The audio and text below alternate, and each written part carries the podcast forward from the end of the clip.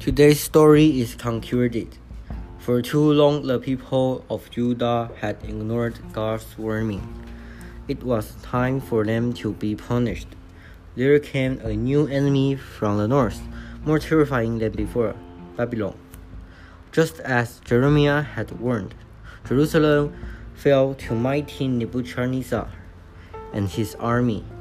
All the strong, skilled people were sent away to Babylon, while Nebuchadnezzar chose his own puppet king to put on the throne and stripped the temple of its treasures. God knew that the Israelites exiled in Babylon would be in the depths of despair.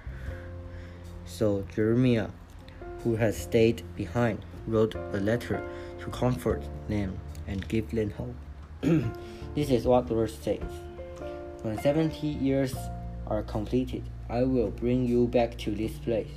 You will pray to me, and I will listen.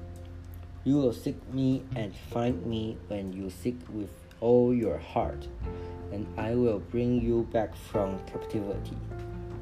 I will gather you from all the places where I have banished you, and will bring you back to the place from which I carried you into exile.